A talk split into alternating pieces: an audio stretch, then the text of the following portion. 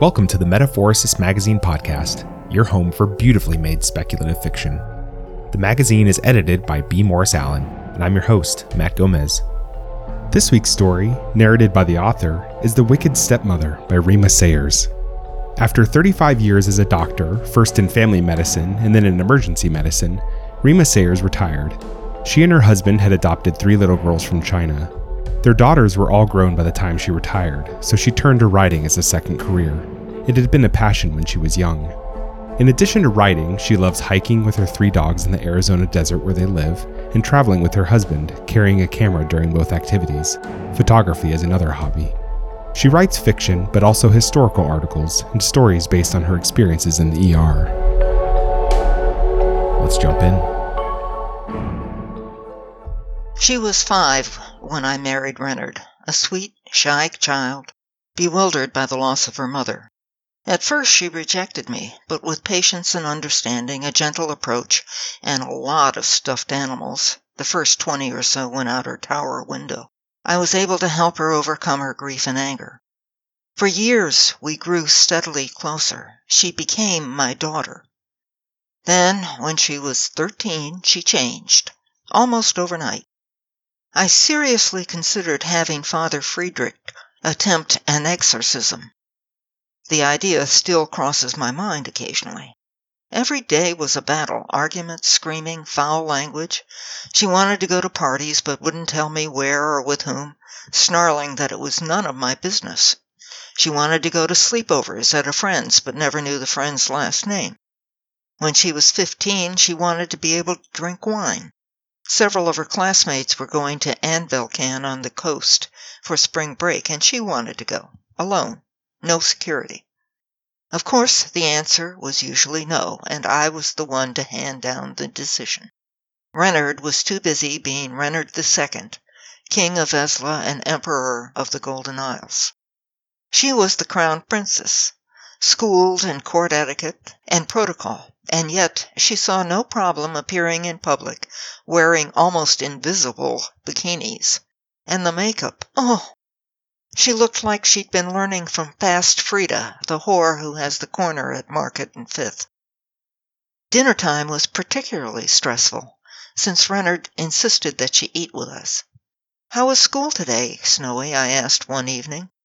Reynard put his fork down and, shaking his head, covered his eyes. Snowy glanced up at me under long dark lashes, her bright blue eyes flashing with anger. She tossed back her long black hair. Fine, she grunted. Did you learn anything interesting? No. What are you studying now in history? She grimaced. Can't we just eat dinner? I was just trying to learn about your day, dear. Stop prying into my affairs she exploded. What do you care, anyway? You hate me, just like you hated my mother. I reeled back. I don't hate you. I love you, Snowy, and I never knew your mother. You're trying to take her place. You're not my mother. You're just a horrible old witch. I hate you. She screamed and threw down her fork, spraying lobster Newburg across the pristine white tablecloth. She bolted, knocking over her chair. I stared at my plate, appetite gone. Horrible old witch, I whined. Reynard stretched out his hand toward me, although the table was too long for him to reach. You take this too personally. She doesn't mean it, and you're not old. Love and concern warmed his voice, although I had trouble seeing him past the candelabra. I glared at him. So does that mean I'm a horrible witch? And what way am I supposed to take it? Well, Elizabeth says we should loosen up our restrictions on her, give her more of a free rein. She thinks. Elizabeth is a meddling idiot, I snapped, and I too exited, hopefully with more dignity. Reynard keeps saying that it's a phase, that she'll grow out of it. Reynard is a great king, but he's useless when it comes to his daughter. My ladies in waiting agreed with Reynard, and with Elizabeth, the Prime Minister. Lady Marta told me about her daughter Lizette, how horrible she was. And now we're just the best of friends, she simpered. But Snowy's anger and resentment of me were escalating. I thought something more was going on. Somebody was actively turning her against me. I was tired of having Elizabeth, Lady Bywaters, Duchess of Kerness, Reynard's Prime Minister, butt her rather long nose into our personal affairs. She never liked me. She nearly had a hemorrhage when Reynard started dating me, and fairly bled to death when we got married. She doesn't like commoners, especially commoners that marry kings. I remembered how she looked at me when we first met. The hate that sparked in her dark blue eyes lasted only a moment. If I hadn't been watching, I would have missed it. My ladies in waiting told me that she had been making moves on Reynard. Apparently, Prime Minister wasn't good enough. She wanted to be Queen. Reynard seemed oblivious to it all. Two nights ago, the guards had caught Snowy sneaking out the postern gate at the back of the vegetable garden. I grounded her indefinitely. Furious, she refused to eat or work with her tutors. She called her math teacher, uh, hmm, an unprintable word. Madame von Gutzberg resigned. That was it. I had to do something. I sent for Murdoch. I know, I know. Murdoch is a thief and an assassin, but he was my guardian from the time I was three. I trust him. I assigned him to watch her. Grounded or not, she got out again. She's meeting a boy named Harold, son of Seymour the Sly, the new chief of the Assassin's Guild. Murdoch was sitting in an armchair in my office, one leg hooked over the arm of the chair, sipping from a glass of red wine. Shocked, I said, New chief of the Assassin's Guild? What happened to Samphar the Elder? He was pushed off a roof two months ago. Why am I finding out about this now? I asked quietly, temper flaring. Murdoch looked surprised. You haven't called me for a report in six months. I rose and glared at him. I am the Queen of Vesla. Did it not occur to you that I might be interested in any changes in the organized crime hierarchy? Then I stopped and thought about it. I reseated myself. He was right. I had been so busy that I had forgotten how valuable a resource Murdoch is, or how valuable a friend, but I could kick myself later. Sorry, you're right. Fill me in. He regarded me with a raised eyebrow. You do the queen thing very well, Jeannie. Don't use that name, Murdoch. No one knows who I used to be, and let's keep it that way, shall we? Now, what happened to Samphar, and where did this Seymour come from? Later that night, I decided to consult the mirror. I had found it several years ago in my explorations of the less well traveled portions of the castle. The obnoxious thing usually just says I'm the fairest of them all, as if that were somehow meaningful. It also tends to be extremely sarcastic. Sometimes, though, I can get useful information out of it. Mirror, mirror that I see, what does Snowy want of me? A face formed in the glass, green eyes very like mine. That's a pathetic attempt at rhyme, Regina. Yeah, yeah, if you didn't require the poetic intro every time, I wouldn't have to make up ridiculous rhymes. But what is she up to? The emerald eyes narrowed, regarding me closely. You won't like it, the mirror warned. I know I won't like it, I growled. Just tell me. Well, don't say I didn't warn you. A pause for effect. It appears that she's trying to have you assassinated. I stepped back, banged into the chair behind me, and sat down abruptly. She's what? I squeaked. Trying to have you killed, as in dead, defunct, deceased, lifeless, late. But, but, but why? I asked, my heart sinking. Because she thinks you were responsible for her mother's death. But, but that's ridiculous. I didn't even know her mother. I could feel tears starting up. You married her husband. But but I didn't even meet him until Giselle had been dead for a year, and that was accidental. He fell off his stupid horse right in front of me, and I kept the beast from trampling him. I know that. You know that. But apparently Snow White doesn't accept that version of events. Someone is exerting influence over her. Who? What can I do? I wailed. You've already had your questions answered tonight. In addition, you'll probably start on another series of buts, and I have a headache. Another night and another rhyme. Make it a better one next time." With that the mirror darkened and the interview was over. I couldn't tell Reynard about this development. He doted on his daughter. He wouldn't believe that his little girl could be a vindictive, bloodthirsty little monster. Our marriage hadn't been perfect, but it had been loving and happy, and I wasn't willing to upset the status quo by revealing the truth about my past.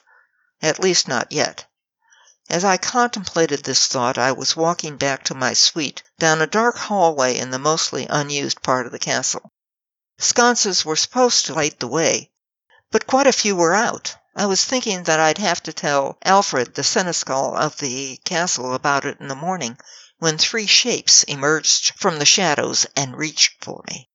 Old habits never die. I smashed the candle into one hairy face, catching his beard on fire. Whirling, I wrenched my arm from the grasp of another and kicked the third in the crotch. The previously silent halls resounded to the screams and moans of my attacker. Beard Guy put out the flames, and he and his uninjured buddy drew blades. They approached with more caution, but with vindictive grins on their ugly faces. I grinned back at them, and that predatory smile made them hesitate. I wouldn't do this if I were you, I warned. They laughed, and together they jumped me, but I wasn't there. I had pirouetted sideways and they hit the wall. Kicking Beard Guy in the butt made him lose his balance, crashing to the floor, and leaving me just one opponent for the moment. I drew my own knife and pounced on him, slicing his right arm, then dancing away. He screeched and dropped his blade. The moaner on the floor was getting to his feet again, so I had to end this quickly. I slammed my fist into his temple, and he went back down. Beard Guy was back on his feet, and I tried kicking him where it would hurt. But the damned skirts interfered, and I hit his thigh. He sliced the air an inch from my nose, and I dove under his arm and stuck my knife in his side. He yowled. The third one had come up behind me, and I felt a sudden pain in my right arm. Leaving my dagger in the bearded one, I slammed my left elbow into the bulbous nose of my last attacker. He howled, dropping his knife and clapping both hands to his face as blood spurted. I gathered up my damn skirts and ran. They didn't follow. Back at the residence, I entered through the secret passageway I used when I consulted the mirror. My ladies in waiting had their rooms just down the hall from my suite. Sometimes I didn't want them watching me. Changing out of my bloody dress, I examined the wound in my arm. It wasn't so bad, so I washed and bandaged it. I mulled over this new development. Next time Seymour might send better talent, but I couldn't let anyone know about the attack. Or could I? Combing my hair, my eyes met those in the mirror. Just reflections this time, but the green had gone hard. It was time for a little stepmother stepdaughter heart to heart chat. I used another secret passageway to get to Snow White's rooms. Pausing at the hidden entrance, which was wide open, I listened. All was quiet except for low murmuring from the sitting room. I slipped into the bedroom. Crossing on the soft blue carpet, I was silent. Snowy and a teenaged boy were half sitting, half lying on a white couch, busily pawing one another. "Ahem!" I announced my presence. Two pairs of eyes swung toward me, but they were so tangled up in each other that their noses banged together and they drew back with gasps of pain. I had trouble not laughing. "Regina!" Snow White yelped. "But you should be I mean I mean what are you doing here?" The boy was on his feet, sidling toward the secret entrance. He was tall and lanky, with greasy brown hair falling over his eyes probably to hide the pimples. "You, Harold, sit!" I commanded, pointing at him, and he sat. "Good boy!" I returned my attention to Snowy. "Your three incompetent thugs were unable to dispatch one solitary woman." Snowy went as pale as her name, and her big blue eyes got even bigger. My glare skewered Harold. Tell Seymour to get better cat talent, and tell him that if he does send anyone else, I won't just hurt them, I'll kill them. and then I'll come and remove his toes with a butter knife. Capiche? Harold nodded vigorously. And as for you, you get your skinny young ass out of this castle and keep it out, or it will end up decorating the wall in the deepest dungeon forever. Do you understand?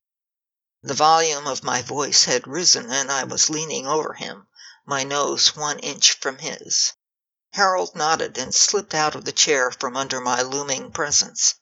Continuing to nod enthusiastically, he raced through the bedroom and out the secret passageway. I sighed. What good does it do to have a secret passageway if you tell people about it?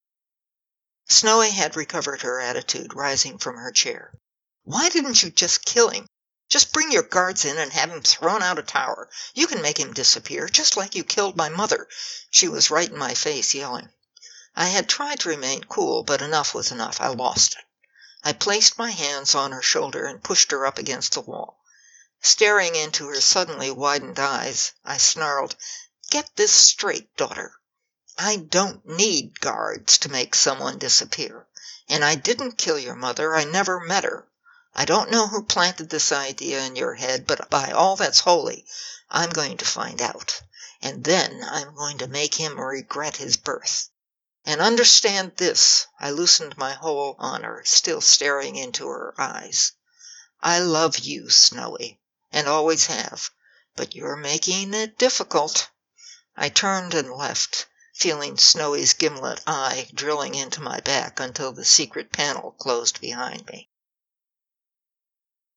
The next morning Snow White didn't appear at breakfast. I didn't think His Royal Majesty Reynard II noticed. He kept his nose buried in reports and only replied in monosyllabic grunts to my comments.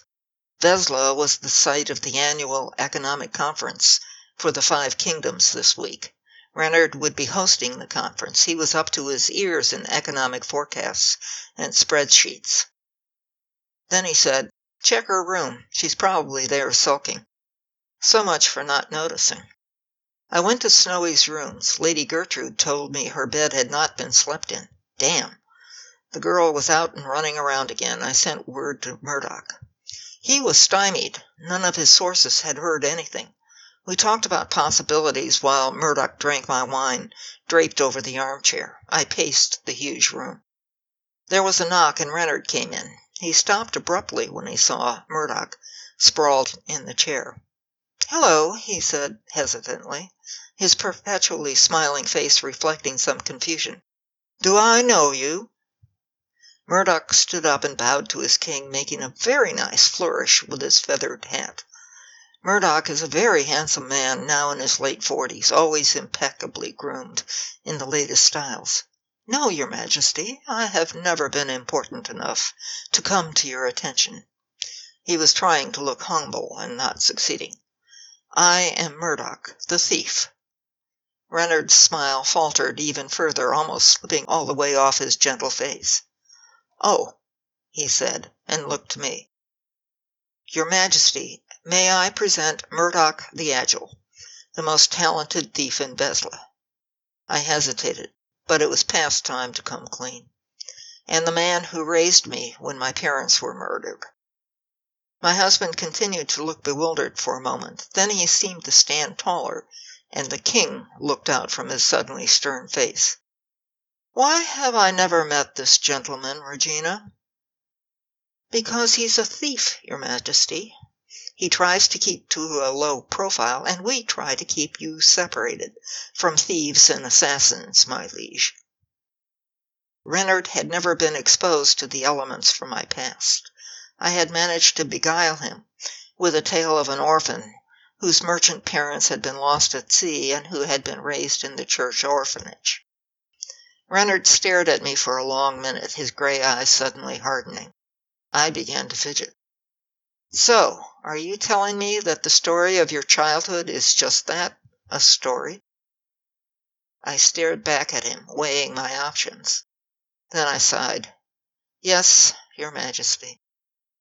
Murdoch was carefully levering himself out of the chair. Without taking his gaze from my face, Reynard snapped, "You stay where you are, Murdoch." Murdoch sighed and sat down. Would you care to explain, Regina? It wasn't a request, it was a command. I straightened up and looked him in the eye. My parents were members of the Assassin's Guild. They were very well trained, very talented, but they were killed during a power struggle within the guild. I was three. Murdoch saved my life and took me in when he was just a teenager. I grew up in the guild and was trained as a thief and assassin. And the only reason Murdoch is the best thief in Vesla now is because I'm retired. Reynard's eyebrows drew together. Regina, he said. A short form of that name could be Jeannie, couldn't it? I continued to meet his gaze. Yes, it could. And nothing has been heard of Jeannie for many years. She retired to take up another profession. He nodded. Reynard, like the fox for which he is named, is very quick. I see. I regarded him with concern. Do you? Walking to the windows, he looked out over the sunlit roofs of his capital. I do wish you had trusted me enough to tell me the truth. For a long moment he studied the beautiful scene of orange and red roofs and towers, and then he turned back and regarded me. I love you, woman. The only disturbing aspect of this information is that I was unaware of it until now. I could have used your knowledge. You should have told me. And for the first time since I wrestled a horse away from his prone body, I saw real anger in his eyes. Taking a great interest in the colorful mosaic tile floor, I murmured an apology, feeling forlorn, as well as really, truly stupid. You're right, Reynard. I I don't have any excuse except for stupidity. Murdoch had risen again from his chair and was slithering toward the door. Sit, Murdoch, Reynard and I said almost in unison. We looked at each other and grinned. Murdoch sat down in the chair, muttering about things not being fair. Reynard stepped over to my desk and planted a hip on it, regarding Murdoch with intense interest. We will discuss this further, Regina. So, Master Murdoch, just what brings you to the castle this fine morning? Murdoch looked to me. I sighed. Well, since you're here, you can help us decide what to do, my liege. We have a problem. He raised his eyebrows. Problem? Snowy. She's disappeared. Murdoch chipped in. And none of my sources have heard any rumors. Reynard's eyes widened and he paled. Good God, what happened? He looked at me. Did something happen between the two of you? I told him about the events of the night before. It was stupid of me to be so aggressive, but I was angry. My eyes filled with tears. I've driven her away, and now she'll never listen to me. Reynard enfolded me in his arms. We'll get her back, darling, he soothed. I'll have Colonel Gebhardt start investigating. No! I yelped. No! Gebhardt's a competent officer, but he knows nothing about the underworld in Heimar, not like Murdoch and I do. What do you suggest? Murdoch leaned forward. Jeannie and I will go underground to find her. Reynard stared at him, then at me, then back at Murdoch again. The two of you? Just the two of you? He glowered at Murdoch. You're seriously suggesting that a thief and the Queen of Vesla should go sneaking off in the night in disguise to rescue the crown princess from some underworld baron? Murdoch frowned. Well, yes. That's that's preposterous. Reynard's pallor had changed to ruddy. I stepped in.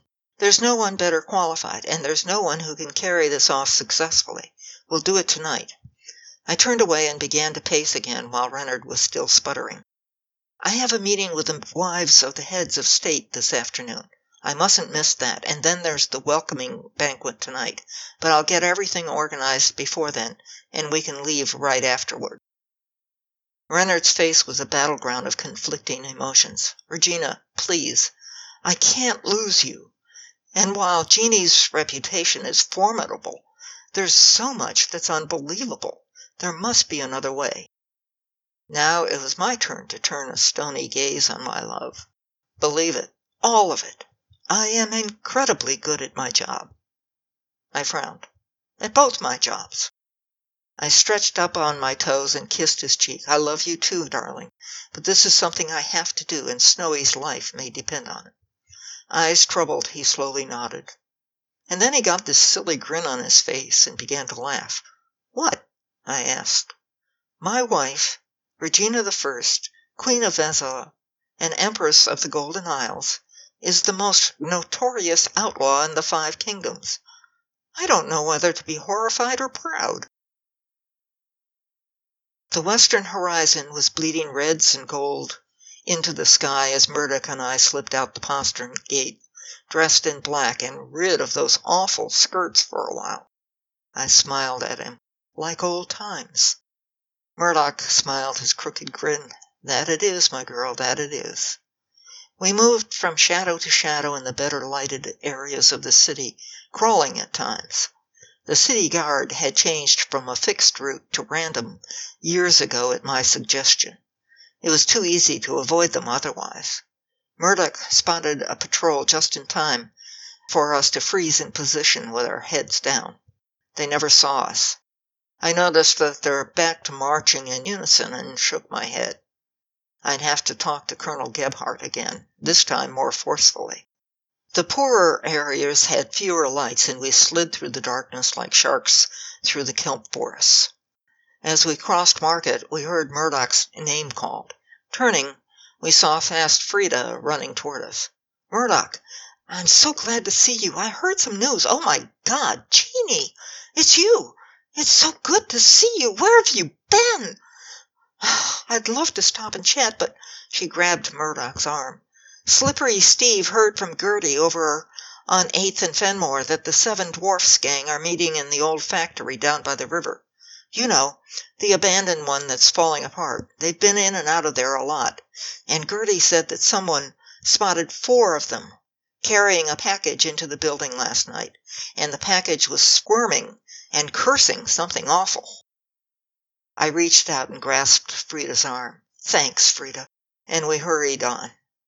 Halfway to the factory, we were passing an alley when a trash barrel rolled out in front of us and a tenor voice cried out, Stand and deliver! Stand and deliver? repeated Murdoch quizzically. What the hell does that mean?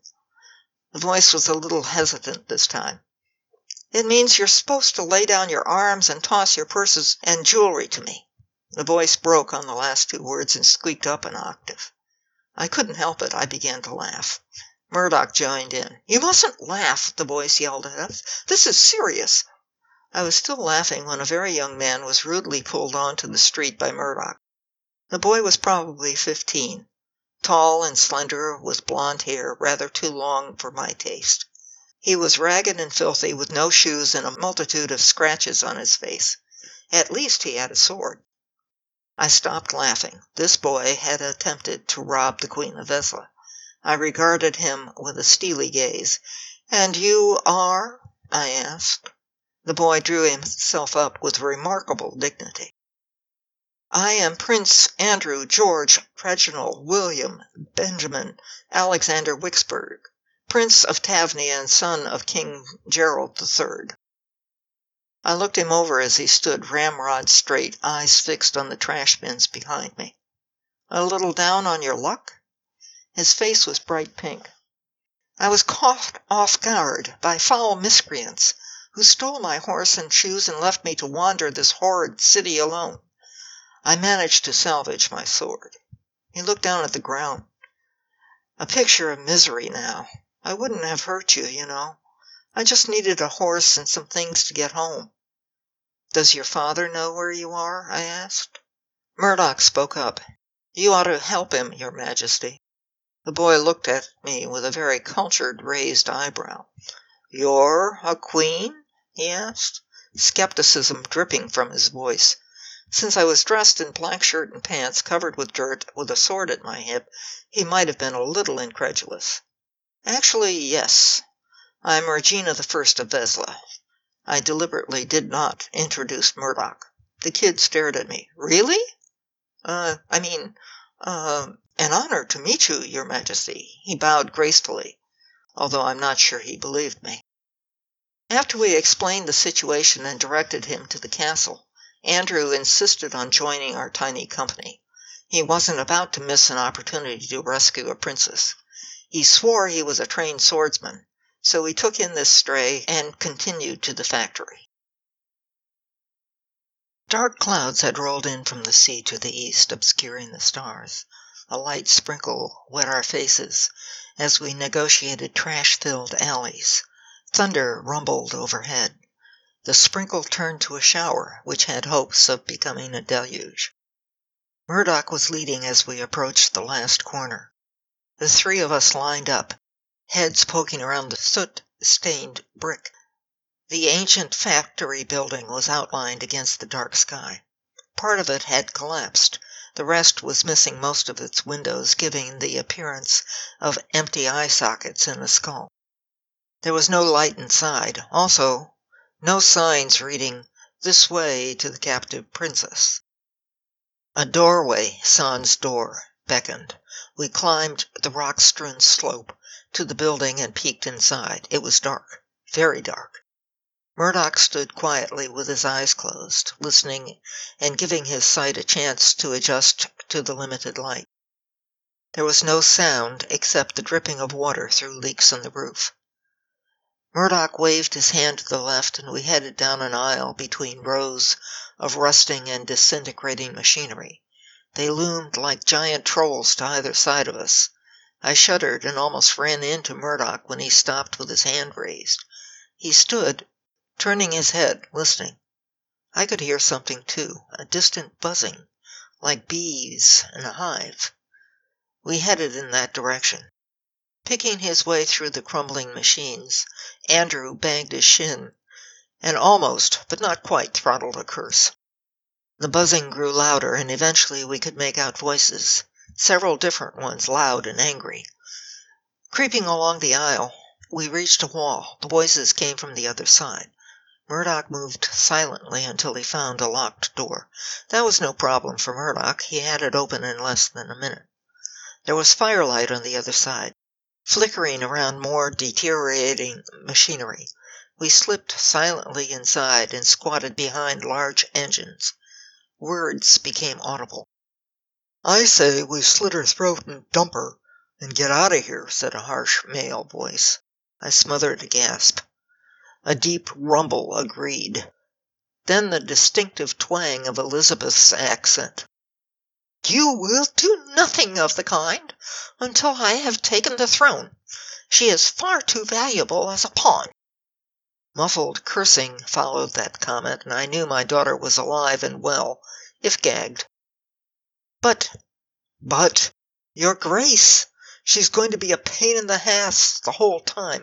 She nearly gelded Grumpy here with that kick. She'd be so much nicer dead."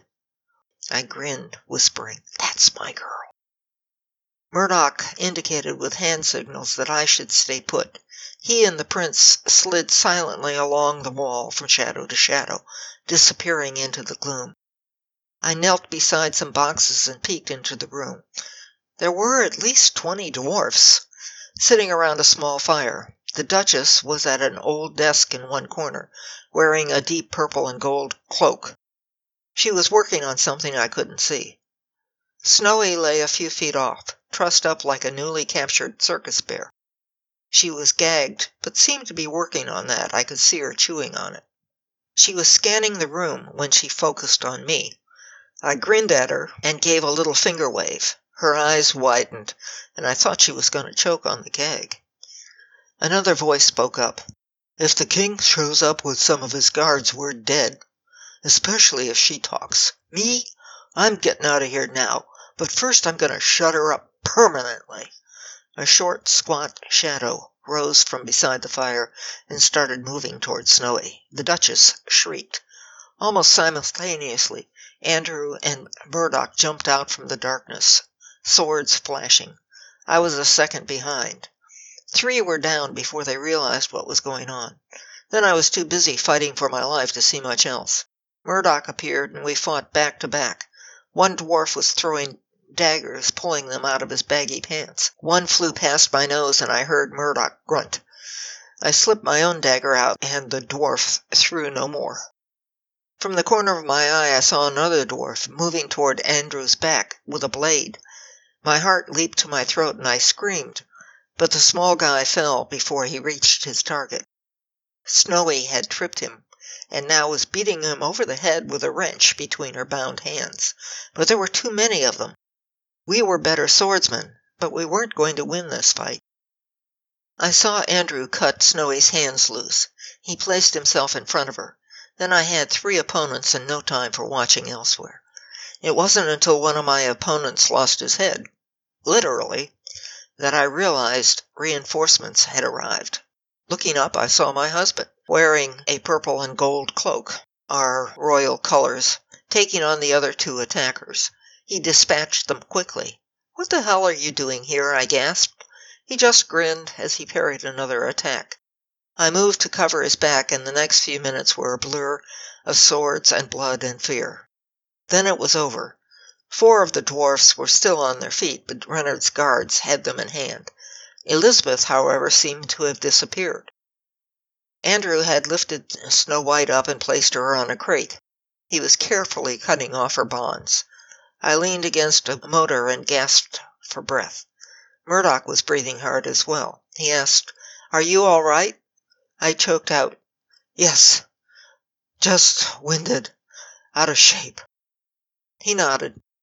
Also getting older. I glared. Speak for yourself, I said as I tied my scarf around the wound in his arm. Snowy was going all gooey eyed over Andrew, who was fascinated by the cleavage she was flaunting.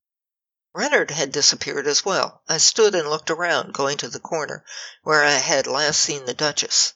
A syringe with a noxious green liquid inside lay on the desk. There were several apples lying around. I thought I could hear voices. I found the door leading into the ruined section of the building. Rain dripped from the sky and from the broken masonry. A light flashed to my left, and I started in that direction. I could hear the voices more clearly now Reynard and Elizabeth. You will obey me, Elizabeth said in a voice suffused with power. Oh my God, I thought she's a witch. You will eat the apple, the voice repeated a little more forcefully. Eat the apple! I was maneuvering through the dark as fast as I could, scraping my legs on old motors. They were just up ahead. Dawn was breaking outside, and I could see them. Reynard was holding a bright red apple in his hand. Elizabeth stood twenty feet away, her right arm extended, hand curled, with the index finger pointed at Reynard. I screamed, No! Reynard glanced at me and tossed the apple over his shoulder. Elizabeth shrieked in frustration and ran at him. I raced forward, but I knew I couldn't reach them in time. A knife rose up in Elizabeth's hand. As she attacked, a swirling of purple and gold enveloped Reynard. They came together and everything froze. For several long seconds they stood, face to face, gazes locked. Then Elizabeth staggered back, staring down at the hilt of Reynard's sword sticking out of her chest. The knife dropped from her hand, clattering on the cement. She slid to the floor. Her eyes looked up into the rain for a moment, then stared into eternity. I stopped and stared at my sweet, gentle husband who had just dispatched an evil witch. He smiled. You really didn't think I was going to eat that apple, did you? Snowy is still a teenager, and we still have memorable fights, but she's growing up. When she gives me sufficient information, she gets some privileges. I'm teaching her both armed and unarmed fighting, and she's very good at both. I haven't seen hide nor hair of Harold, Seymour's son, but Prince Andy has made several trips from Tavnia to visit. He spends almost all his time with Snow White. Reynard and I are happy to see love blossoming between the two, and it won't hurt our relations with Tavnia a bit to join our two houses in marriage. And as for me, I'm expecting our first child in a few months. Reynard is ecstatic. So is Snowy. And so am I. I may name the baby Murdoch. That was The Wicked Stepmother by Rima Sayers. Thanks for listening. If you'd like to read or listen to more speculative fiction, visit us online at magazine.metaphorosis.com or on Twitter at metaphorosismag.